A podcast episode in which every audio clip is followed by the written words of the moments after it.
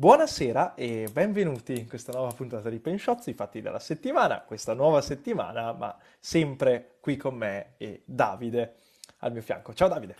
Giacomo, ciao a tutti! Allora, oggi partiamo con tre notizie di tre paesi diversi, come anticipavo ai ragazzi che c'erano qui eh, prima che arrivassi tu Davide in live, tre paesi differenti ma comunque molto molto importanti sullo scacchiere internazionale che sono Turchia, Italia e... Israeli, is- eh, eh, eh, buonasera, sono le venti e io sono stanco il giovedì, eh, Israele e Palestina, insomma. Quindi andremo a toccare degli, degli avvenimenti che sono importanti per il futuro di questi paesi e scopriremo, scopriremo quali. Se per te va bene Davide direi di partire con la Turchia, anche perché, e lo dico a tutti quelli che ci stanno ascoltando in live e quelli che ci stanno ascoltando invece su Spotify, Penshare ha, nella figura di Davide, ha fatto uscire un video secondo me veramente puntuale e interessante per quanto riguarda quello che sta avvenendo in Turchia, cioè la questione delle elezioni che interessano la Turchia, ma non solo, e lo vedremo. Eh, e quindi se vi va e se non l'avete visto recuperatelo perché è molto interessante. Quindi Davide, se sono usciti i due se vi interessa, eh? Se vi interessa ah, ecco, sono usciti i due. Vabbè, allora ci sono le elezioni in Turchia domenica. Buonasera, allora, arrivederci, grazie di tutto, eh, buona serata. Esatto, fine, eh, questo. Sono elezioni molto importanti perché si rinnova il Parlamento, si rinnova il Presidente. La Turchia riveste, sappiamo, un ruolo molto importante, quindi chi è il Presidente della Turchia in realtà conta. La Turchia, ricordiamoci che ha fatto la mediatrice in alcune questioni tra la Russia e l'Ucraina, eh, geograficamente è una posizione molto strategica, ricordiamo dalla Turchia passano tantissimi migranti che arrivano in Europa, quindi controlla i flussi migratori di fatto ha molto potere e quindi è importante. E anche per la Turchia stessa, per chi vive in Turchia, queste elezioni sono fondamentali perché Erdogan Uh, governa da tanto tempo. Vabbè, se l'hai schivato il dato tanto preciso, tempo, vent'anni, allora. Non lo so, vent'anni, sta sparo lì potrebbe anche essere giusto. Ha sempre vinto, uh, quindi c'è volontà delle opposizioni di scalzare Erdogan. Poi saranno elezioni molto combattute perché per diversi motivi. Non si sa bene chi potrebbe vincere, molto, insomma, molto interessanti, molto combattute. Tra l'altro è cento anni che è stata fondata la Repubblica di Turchia, quindi diciamo anche, c'è anche un simbolismo dietro, no? Sì, più che altro, cioè, allora, eh, innanzitutto Erdogan lo conosciamo, ne abbiamo parlato anche qui eh, in live molte volte, e tutti abbiamo, cioè, lo conosciamo, insomma, è una persona che nel corso del tempo è riuscito a modificare tutta quella tendenza che aveva la Turchia a europeizzarsi sempre di più, no? Una tendenza che aveva da cent'anni, dalla sua nascita, dalla fondazione con Mustafa Kemal, fino a proprio Erdogan, che le ha dato una svolta invece molto più separata da un'occidentalizzazione sì, e par- un avvicinamento da un'altra parte. È partito con un'idea, scusatemi, una cosa, è partito con un'idea di... di vicinanza all'Unione Europea, poi è diventato, lo sappiamo, insomma, la... è stata una deriva autoritaria, ha trasformato la Turchia in una repubblica presidenziale, ma non è quello. Tra l'altro parleremo di repubbliche presidenziali più avanti. Anche. Ah, esatto, certo. Quindi piccolo, non è un problema di fatto, no? Eh, però, insomma, ha centrato molti poteri su di sé, ha un controllo dei media fortissimo, quindi controlla i media in Turchia. E tra l'altro, forse è una cosa che noi non ce ne rendiamo conto, perché comunque non, noi as- non è che ascoltiamo i discorsi di, in turco di Erdogan, però ha la caratteristica perché ha vinto così tante volte, anche perché è un leader estremamente carismatico. Cioè, anche quindi... se non sai il turco, è super interessante ascoltare come lui... parla, perché ha degli stilemi molto esatto, pe- è, un leader, è un leader carismatico, famoso per i suoi discorsi scaldafolle, ok? Quindi ha questa caratteristica che lo rende un candidato forte, ma ha perso un po' di consenso, eh sì. Quindi non sta proprio in una situazione felicissima. Ha sempre un supporto molto forte, quindi il suo partito è comunque il primo partito, però insomma polemiche, ci sono state molte polemiche per la gestione del terremoto, mamma mia. Ovviamente polemiche per il suo modo di il suo autoritarismo, poi la questione forse più importante è che la Turchia non, non se la passa proprio benissimo. L'inflazione è altissima, quindi c'è un malcontento generale, no? Perché comunque la gente sta male, quindi magari non, è, non sarà così felice di votare di nuovo Erdogan. Eh sì. Nel salutare Sana Pesaur che scrive Bravi ragazzi, vi saluto, vi ascolto in podcast e ci fa solo piacere. Eh, Simone è arrivato in chat da me e mi ha scritto: la sera ci addormentiamo con Erdogan nelle orecchie, altro che A S M R, solo Erdogan nelle orecchie. È una pratica che potrei adottare, eh, perché potrebbe essere interessante. Se lo fai già, Simone, grazie, fammi sapere del consiglio. Però effettivamente quello che dice Davide ha molto senso, che è una cosa che capita spesso, eh, dobbiamo farci l'abitudine. Davide dice delle cose sensate, purtroppo. Mi stupite sempre. Quando... Eh, è pazzesco, perché eh, la Turchia, eh, e so, nella, sotto Erdogan, insomma, si è molto staccata. Noi parlavamo proprio un paio di, di settimane fa della questione Finlandia e Svezia all'interno della NATO, no? Lì abbiamo toccato anche lì la Turchia, perché aveva messo un veto per la questione di milizie terroristiche curde all'interno di quei paesi. Diciamo che la Turchia ha una forza intrinseca in sé, dovuta a una posizione geografica estremamente favorevole, che ha aiutato la penisola anatolica da ormai tantissimi secoli. Il passaggio eh, dello stretto dei Dardanelli, dello stretto del Bosforo, il passaggio a Istanbul, tant'è che tra l'altro Erdogan, poi se vogliamo ne parleremo al volo, eh, parla anche della costruzione del canale di Istanbul e di queste nuove infrastrutture geografiche soprattutto, che modificherebbero la regione in toto. Ha creato un, un polo importantissimo per la comunicazione tra Oriente e Occidente. Erdogan in questo lo, l'ha fatto pesare il suo intervento su questa dinamica, proprio perché eh, è, un, è un legante, è un tramite che l'Europa ha con la Russia, è un tramite che l'Europa ha con il Medio Oriente, quindi con tutto il flusso dei migranti che arrivano. Un'ultima era l'accordo che era stato trovato tra Unione Europea e Turchia per fermare il flusso dei migranti, dando dei soldi alla Turchia, che anche lì, insomma, la questione è un attimino degenerata, perché pare che l'Europa non abbia aiutato così tanto, insomma, casini in generale. Ma la Turchia è veramente un punto fondamentale, e Erdogan è una persona veramente, veramente carismatica, che ha subito, sì, come diceva Davide, dei punti a suo sfavore. La gestione del terremoto è l'ultima di queste, perché veramente si parla di il trasporto dei residui di tutte le case che sono state, insomma, sono crollate dal terremoto, vengono prese, portate eh, in zone che non sono gestite tanto bene, pare, vicino, pare, a zone in cui ci sono gli sfollati, e quindi c'è il rischio che le polveri e, o possibili malattie possano nascere. Delle persone denunciano un fastidio agli occhi per le polveri troppo vicine, dei ristoranti chiudono, perché, insomma, uno dei tanti problemi che Erdogan ha riscontrato in questa sua, in questa sua corsa, che cerca un attimino di tenere facendo delle riforme, no? L'ultima è proprio questa riforma, una riforma per quanto riguarda le una riforma delle pensioni, esatto, eh, e anche per quanto riguarda il salario minimo, insomma, ha, ha cercato, no, di portare acqua al suo mulino. Ma perché? Perché probabilmente è spaventato dallo sfidante. No? Poi controlla i media, quindi è molto, cioè comunque è, conta molto, no? Lo sappiamo. E forse appunto è spaventato proprio da colui che gli andrà contro, no? Ne possiamo esatto, parlare esatto. Volendo, Davide. Chi, è, chi andrà contro a, a Erdogan, diretto, perché sarà così combattuto? Andrà contro Kemal Kılıçdaroğlu. Okay. Grazie che l'hai detto tu, perché ero nel panico se dovevo dirlo. Che è praticamente eh, leader del principale partito di opposizione. Perché si dice che è combattuta, che è molto combattuta? Perché Erdogan è, è un leader carismatico e forte, ha sì delle molte difficoltà, ma il suo avversario, diciamo, è la persona praticamente opposta a lui. Quindi viene visto come un leader non carismatico, cioè viene proprio identificato nel suo...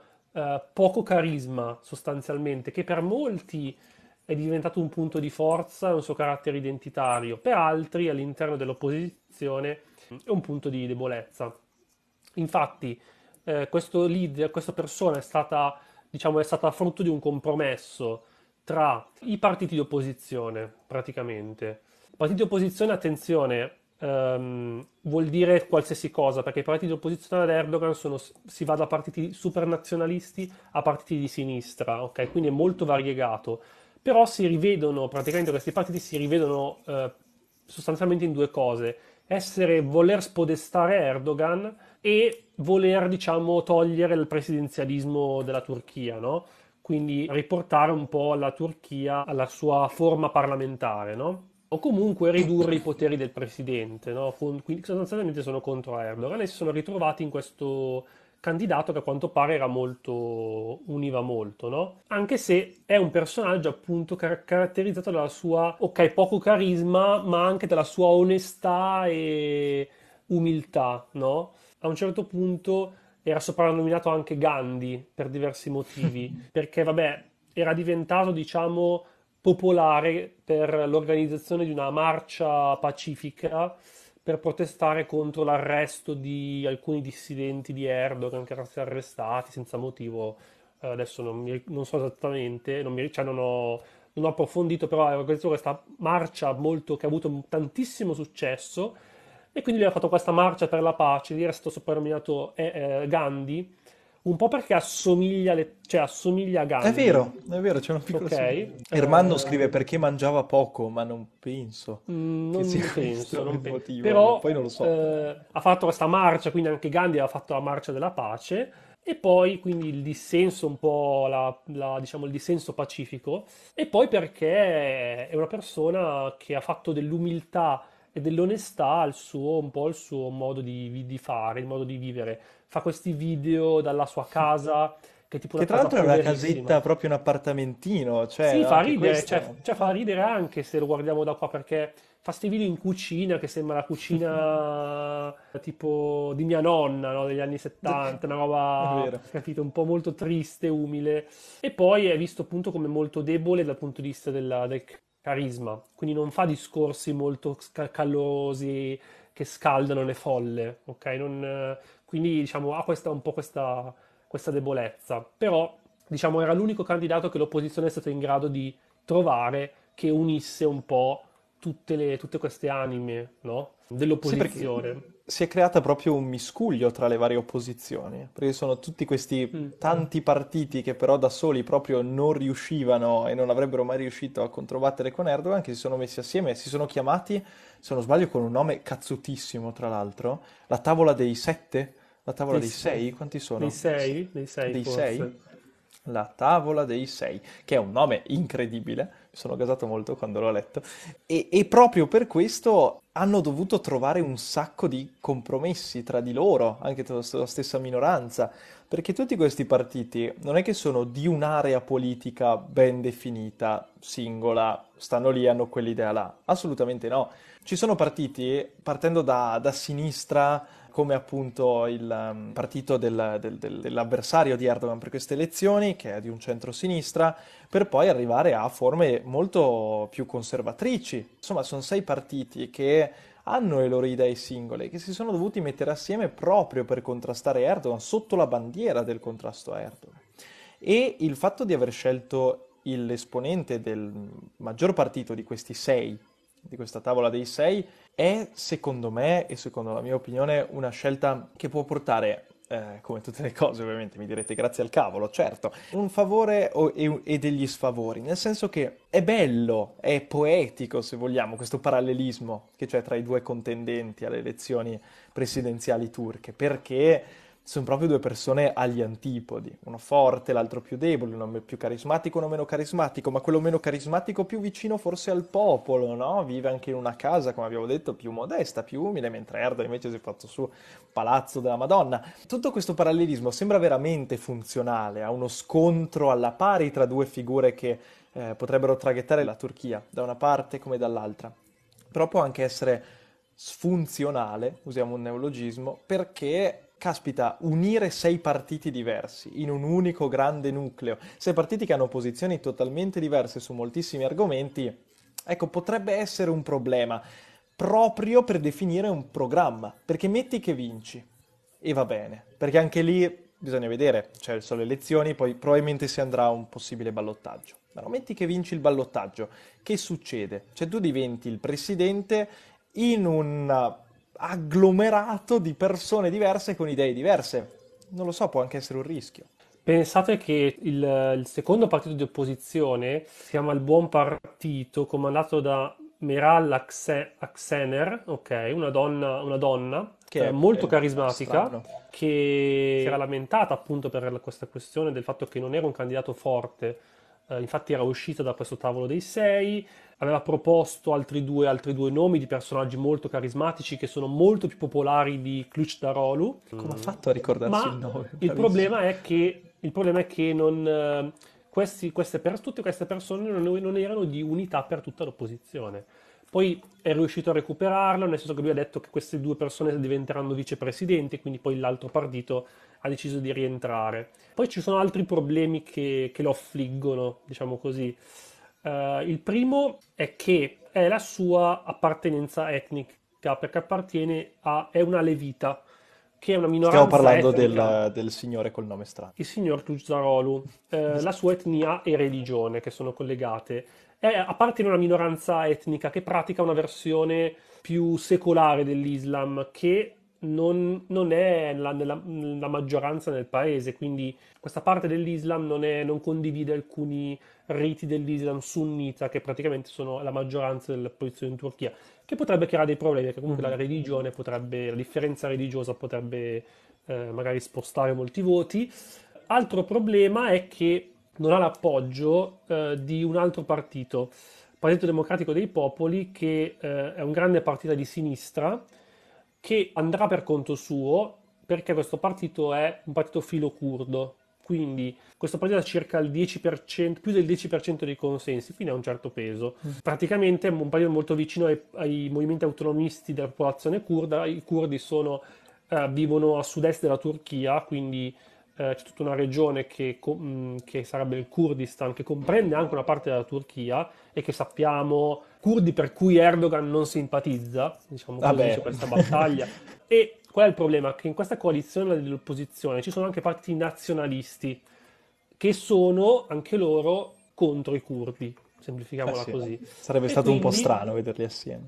E quindi questo partito insomma non, non poteva, non poteva con, stare al tavolo con gli altri, il compromesso con loro non si è trovato, quindi diciamo potrebbe rubargli un po' di voti. Che però potrebbe essere anche comunque un um, punto di vantaggio eh, per quanto riguarda il ballottaggio.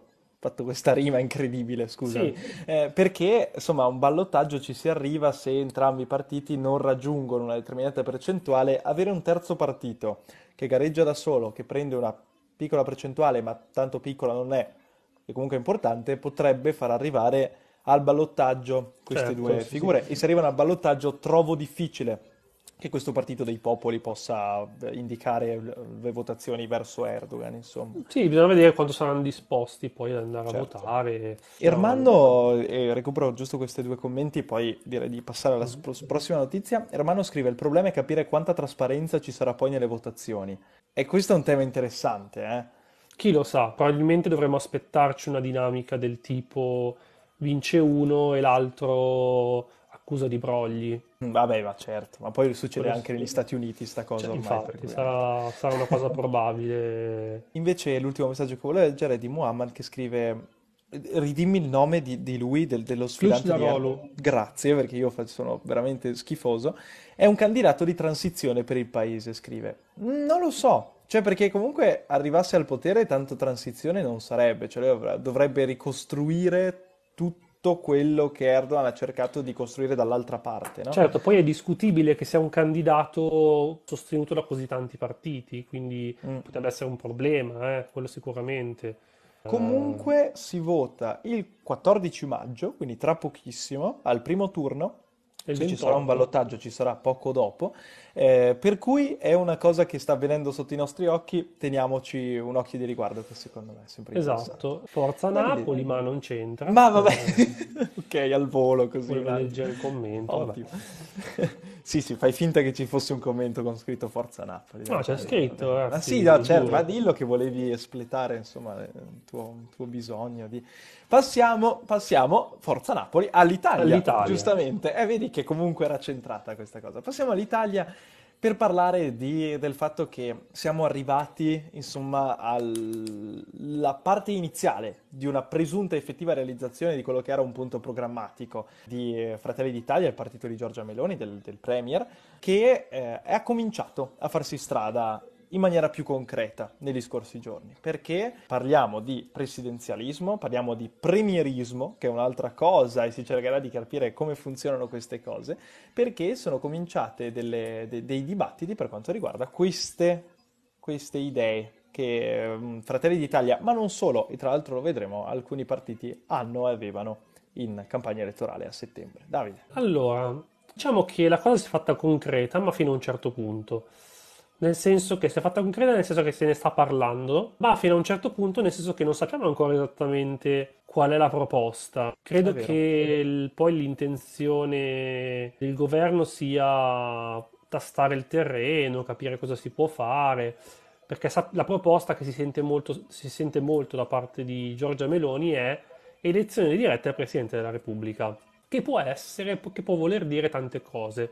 Sicuramente vuol dire cambiare l'assetto istituzionale dell'Italia, che passerebbe da essere repubblica parlamentare, quindi il Parlamento è al centro, perché il Parlamento viene eletto dai cittadini, quindi è la massima autorità da un certo punto di vista, a eh, repubblica qualcos'altro. Potrebbe essere presidenziale, semipresidenziale, certo, oppure altre cose che si, ci si può inventare dei nomi a seconda di come di come è strutturata praticamente, no?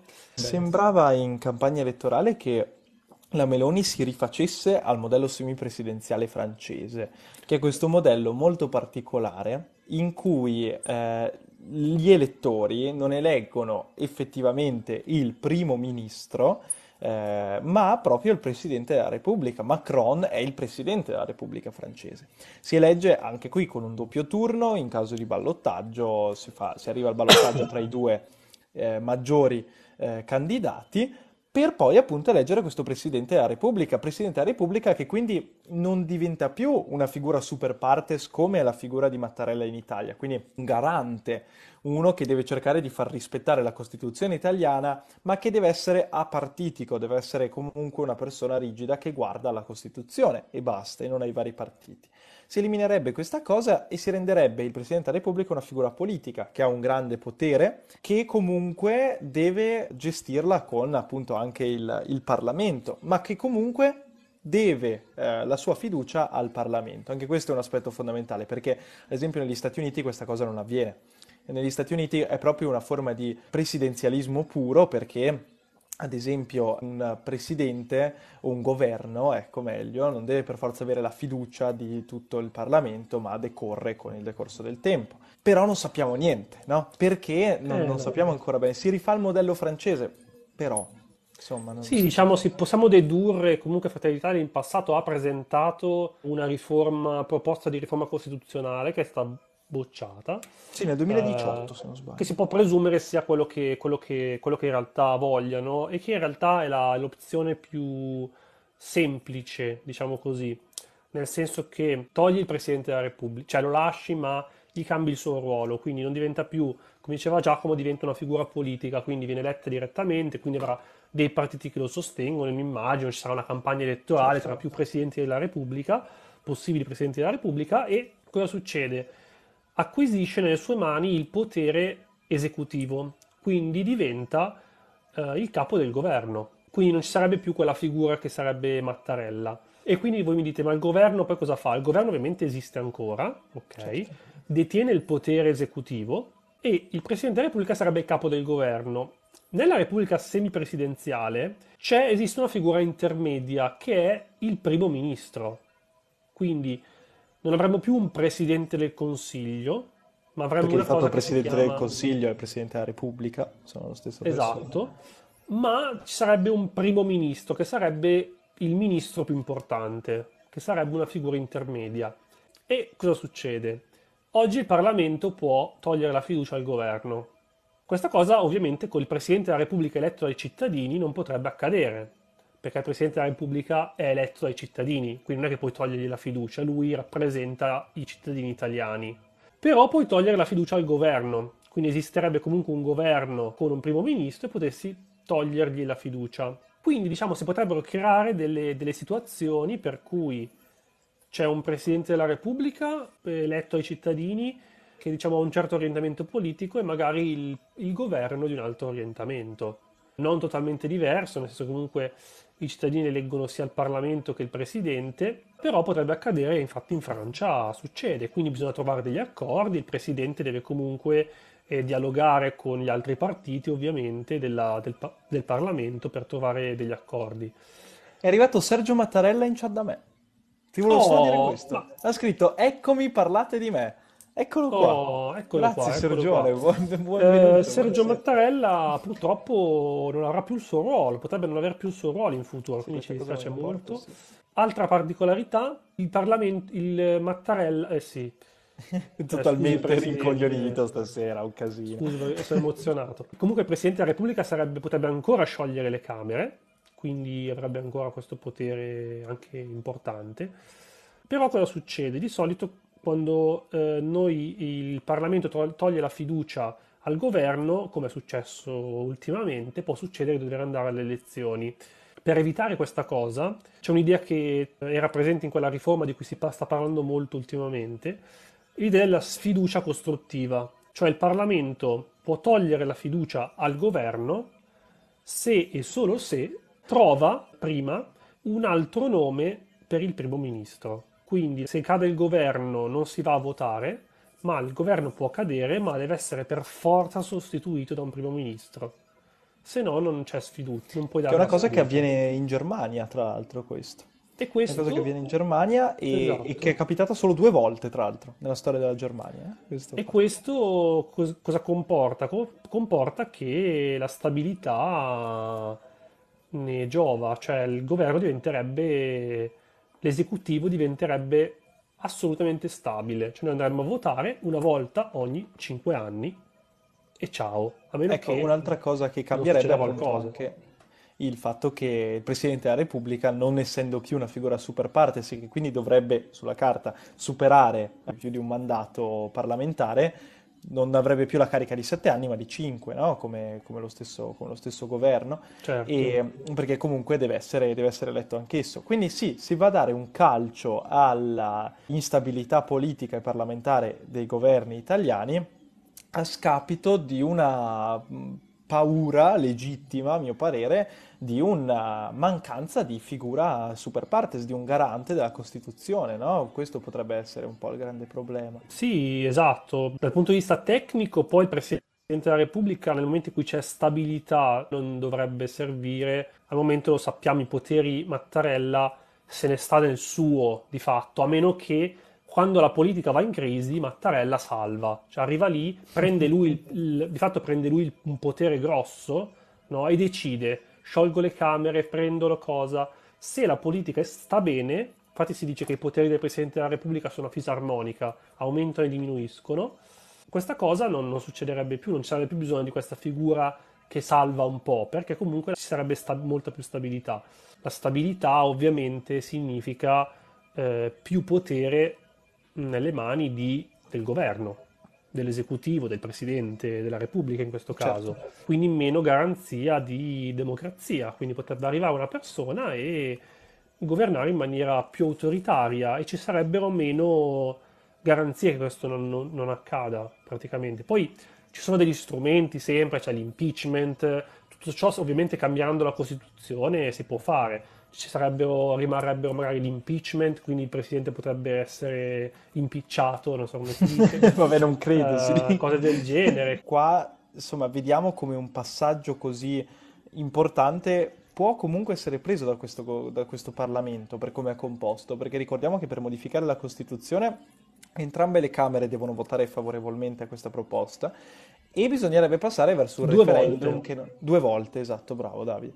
E eh, non... bisognerebbe passare per un referendum che non necessita il quorum, ma se due terzi, eh, correggimi se sbaglio, delle Camere approvano questa, questa mozione, non si passa per il referendum. E questo esatto. è, è fattibile eh, sulla carta. Esatto. Se si raccolgono due terzi dei consensi in Parlamento, loro possono modificare la Costituzione senza eh, bisogno di un referendum. Se ottengono il cinquanta per cento invece dei parlamentari possono richiedere il referendum costituzionale e di solito lo richiedono. Sì, sì, sì, certo. Lo si richiede. Tra l'altro Davide volevo avvisarti che non solo abbiamo Sergio Mattarella in live con noi oggi, ma c'è anche Otto von Bismarck, che, che è con noi anche lui. Oggi facciamo una, una roba assurda. E Otto ci chiede giustamente, eh, o, o meglio, non ci chiede, ma più che altro suggerisce, come contrappeso a questo strapotere del Presidente della Repubblica si potrebbero aumentare i poteri della Consulta. Ah, certo, la Corte Costituzionale potrebbe fungere un po', è un po' quel ruolo che ha anche la Corte Suprema degli Stati Uniti, no? Dice una cosa secondo me molto appropriata, nel, in tutti quei sistemi che sono presidenziali, poi gli Stati Uniti sono presidenziali, quindi vuol dire che il Parlamento non può togliere la fiducia a nessun governo, il governo sta lì per quattro anni e rimane lì, ed è comandato dal presidente, quindi non ci sono figure intermedie. E lì la Corte Suprema, lo sappiamo, è molto, è molto importante, checks and balances, giustamente mi dico in chat. Quindi eh, la Corte Suprema assume molta più importanza. Come se vi ricordate, che abbiamo parlato, Israele, e tu qua tutto si collega tra l'altro. Mamma mia, è vero. Le nostre notizie si collegano tutte. Eh, ricordatevi la polemica per cui eh, Netanyahu voleva eh, fare in modo di rendere possibile annullare le sentenze della Corte Suprema, ok? Proprio perché la Corte Suprema in Israele è l'unico contrappeso che c'è al governo, ok? E questo potrebbe succedere in Italia se fosse la, la questione fosse semipresidenziale. Certo, no, è tutto molto eh, nebulosa la cosa, sì, certo, perché appunto importan- non si sa ancora bene nel dettaglio cosa succede, ma poi in realtà non è l'unica soluzione possibile, no? Si chiama anche, si parla anche del, del premierismo, che è questa forma di Citiamo, presidenzialismo sì. sul modello del Regno Unito, il modello Westminster lo chiamano, nel quale appunto è Il, l'elettorato che elegge il premier e il premier che ha più poteri rispetto al governo, esatto. Ad esempio avere un, una potenza maggiore nel decreto del Presidente del Consiglio dei Ministri, no? Quelli che faceva Conte in quarantena, giusto per capirci, cioè avere un attimino più di poteri in generale, quindi c'è anche quella soluzione lì. Questo è un po' il cavallo di battaglia di Renzi, perché Renzi ha sempre detto che il suo obiettivo era elezione diretta del Presidente del Consiglio. Il sindaco d'Italia lo chiamava. Il famoso sindaco d'Italia. E ovviamente adesso lo sostiene, quindi diciamo tra nel, quelli di opposizione loro sono quelli un po' più disposti, perché il P D ha detto no, il Conte ha detto no, loro sono quelli un po' più disposti ad ascoltare perché Renzi soprattutto era la persona che era più disposta a fare questo tipo di riforme, no? Ricordiamo riforma costituzionale, eccetera. Ah, certo. E la loro proposta è elezione diretta del Presidente del Consiglio. Volevo sì, dire una cosa che si parla molto in questi, in questi in questo periodo anche di bicamerale, non so se avete sentito in giro, le commissioni parlamentari, no? Non so se avete presente, sono quelle appunto che, si, che devono esprimersi su, sulle leggi, possono emendare le leggi, le leggi passano dalle commissioni, no? Prima di essere, di essere votate e discusse. Ci sono delle commissioni straordinarie che possono, eh, possono esprimersi su mol- diverse questioni. Meloni per dire, oh ragazzi facciamo le robe tutte bene, non vogliamo prevaricare, non vogliamo permettere un po' le mani avanti, dice siamo disposti anche a istituire una commissione bicamerale che si metta lì e sviluppi lei la riforma costituzionale. Vuol dire un gruppo di parlamentari di entrambe le camere che si mette insieme e tirano fuori una riforma. Quindi è un modo per aprirsi un po' alle opposizioni, non mostrarsi autoritarie del tipo la maggioranza, faccio quello che voglio. Poi risvolto della medaglia, in realtà le bicamerali nella storia sono state tre, nella storia d'Italia, e non hanno mai raggiunto nessun, nessun risultato perché sono dentro forze polit- tutte le forze politiche, quindi è difficile trovare un accordo. Ottimo, parlando di presidenzialismo, che l'abbiamo citato in precedenza, arriviamo a parlare di, di Israele, non proprio dello Stato di Israele, perché l'ultima notizia che, di cui affrontiamo oggi non riguarda proprio lo Stato di Israele, ma una... Um, un'exclave di quella che è la Palestina invece, che ha molto a che fare con lo Stato di Israele, che è la Striscia di Gaza.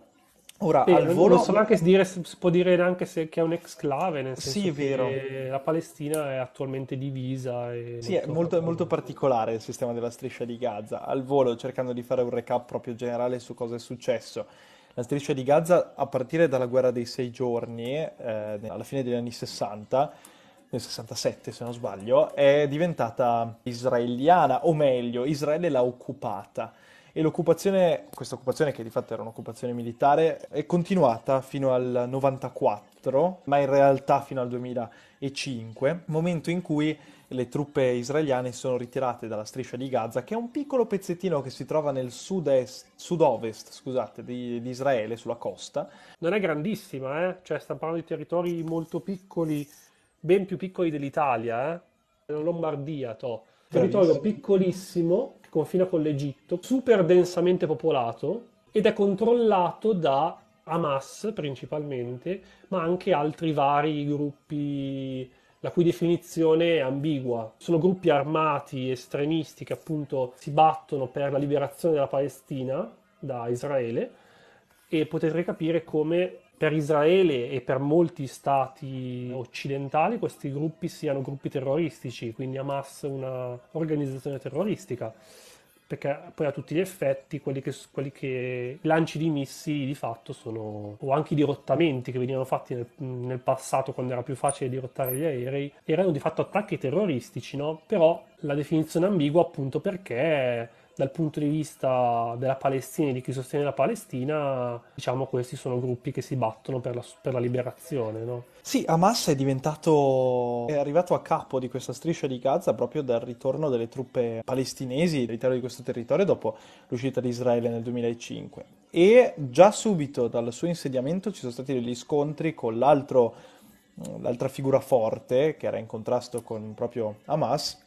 Quindi proprio è dal duemilasette che Hamas è presente sul territorio della Striscia di Gaza, non è presente solo lui, come ha detto giustamente Davide, infatti eh, per quello che sta accadendo ora si sta incolpando non direttamente Hamas ma un altro gruppo, di, definito anche questo come gruppo terroristico, e da, da quando Hamas ha il potere tenta in tutti i modi di contrastare Israele con i mezzi e con tutto quello che ha a sua disposizione. Ne parlavamo in un Penshozzo poche settimane fa, parlavamo degli scontri che c'erano stati sulla Spianata delle Moschee, che appunto erano capitate proprio nel momento di conclusione del Ramadan di quest'anno, scusa con la quale Hamas ha detto partiamo e, e cominciamo a bombardare Israele, perché è una scusa per poterlo fare. Hamas è sempre stato sul piede di guerra contro Israele e anche adesso non è, non è da meno, infatti ci sono stati diversi, diversi scontri e la cosa si sta propagando, esatto, a partire da mercoledì di questa settimana. Vorrei tirare qua una domanda in, molto interessante mm-hmm.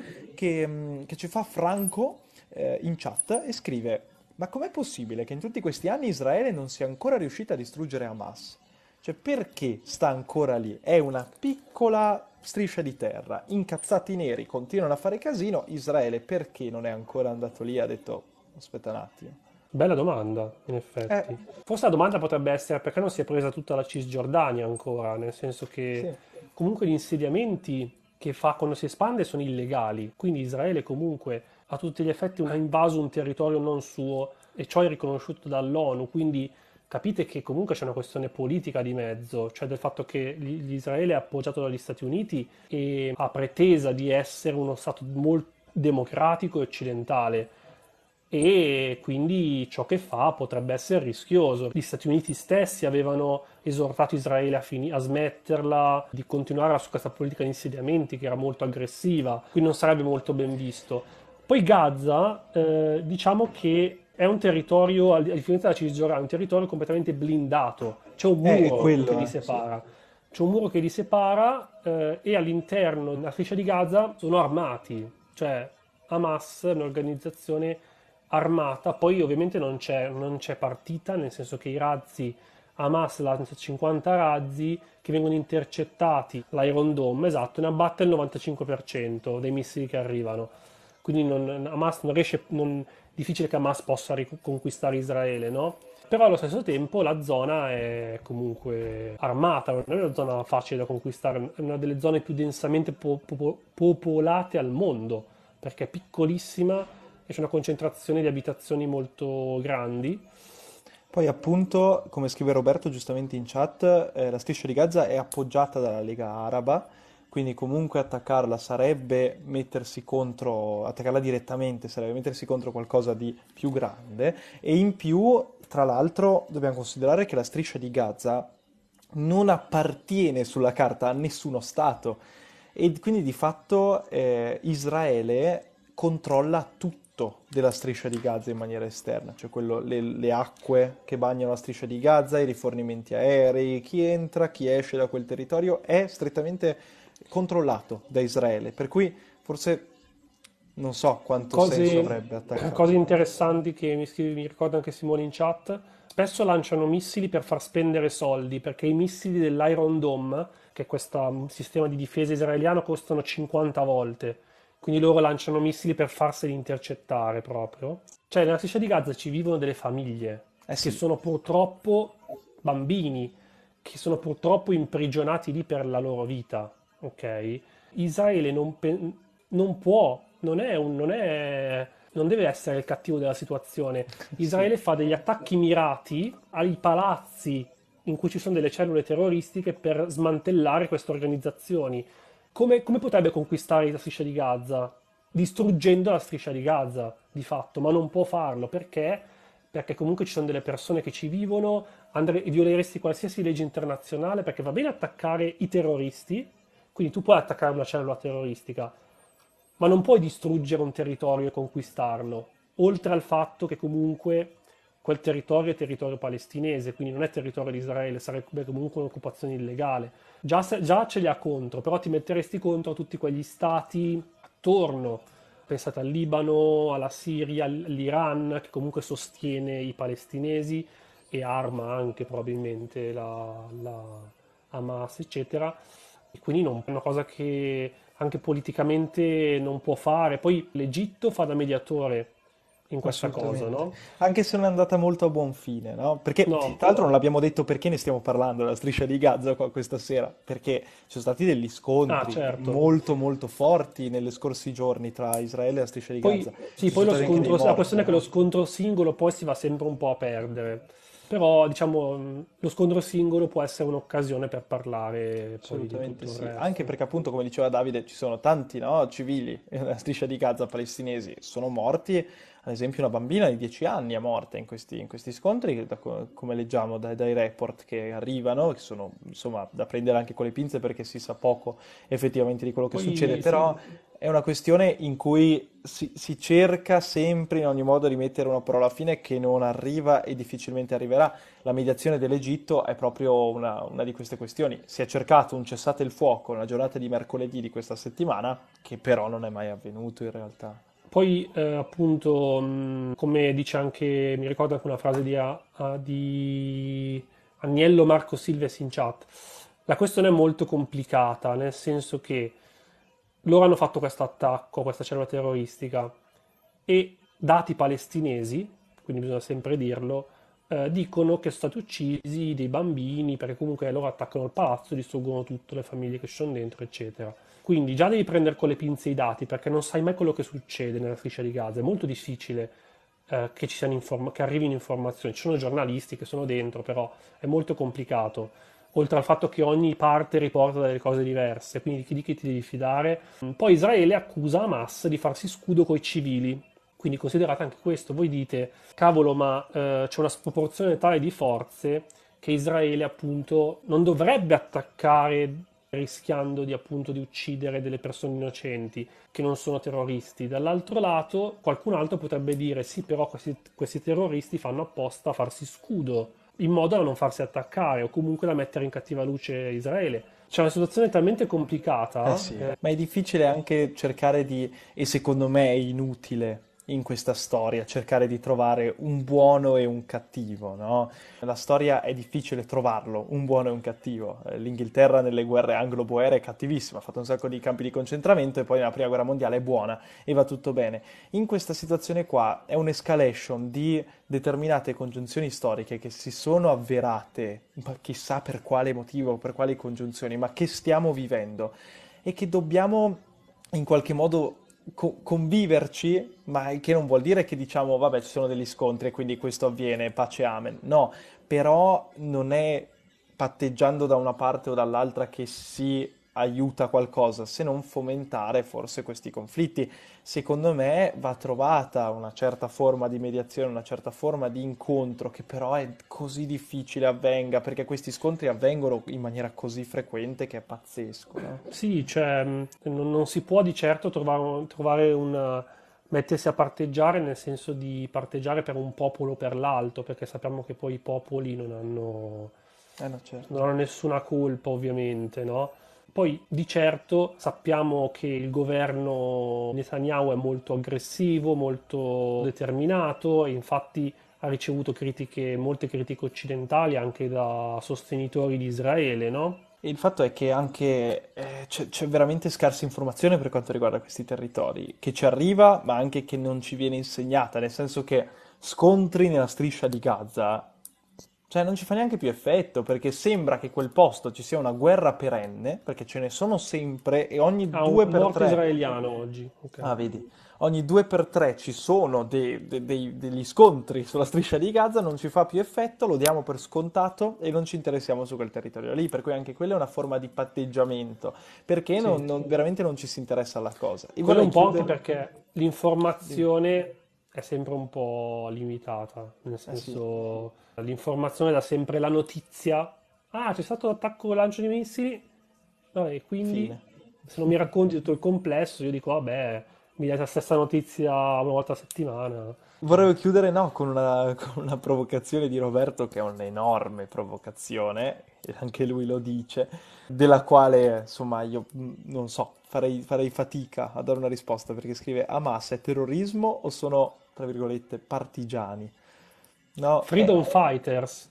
Esatto, chiamano, esatto. No? Noi quando siamo andati in Palestina ci parlavano appunto, ce ne, da una parte chiamavano terroristi, dall'altra parte freedom fighters, non riferendosi alla Hamas, era un altro gruppo, però di fatto certo. il concetto è lo stesso. Cos'è il terrorismo? Pensate che erano gli israeliani una volta a essere terroristi su quel, quel territorio, i sionisti in realtà. Sì, esatto. Non esisteva ancora. Dipende da, dal, dal punto di vista, no? Dipende da, da, da tutti i punti di vista. Che però qualsiasi punto di vista abbiamo ideologico sulla questione, mh, interessa parlarne, perché appunto il grande problema di queste notizie è scontri sulla striscia di Gaza. Ciao, passiamo alla prossima notizia, senza entrare nel merito, senza parlare di un territorio che meriterebbe un'attenzione molto più grande. Come secondo me merita la nostra attenzione anche eh, la questione turca delle elezioni, perché come abbiamo visto oggi ha impatto anche su di noi e sull'Europa tutta e sulla politica internazionale, come avrà sicuramente impatto una possibile riforma costituzionale italiana per quanto riguarda il presidenzialismo, il premierismo, e ne abbiamo parlato anche di questo. Per cui oggi abbiamo messo un sacco di carne al fuoco, tutti argomenti molto interessanti, ne abbiamo discusso molto molto bene. Ringrazio tutti i ragazzi in chat che sono stati attivi Questa, questa sera, e ringrazio Davide che è stato qui con noi come ogni settimana, quindi grazie, grazie Davide. A te, grazie a tutti, grazie per i complimenti in chat. Oh, che bella bellissima cosa, grazie. Live. Grazie, grazie davvero. E niente, da domani questa puntata viene pubblicata su, su Spotify, seguiteci anche là se vi va. Nel frattempo io vi do appuntamento a settimana prossima, giusto? Giusto. Ottimo, guardavo il calendario. Ho visto che stavi controllando, infatti mi è venuta un po' di paura. Avvisa. Allora, giovedì, dai, giovedì...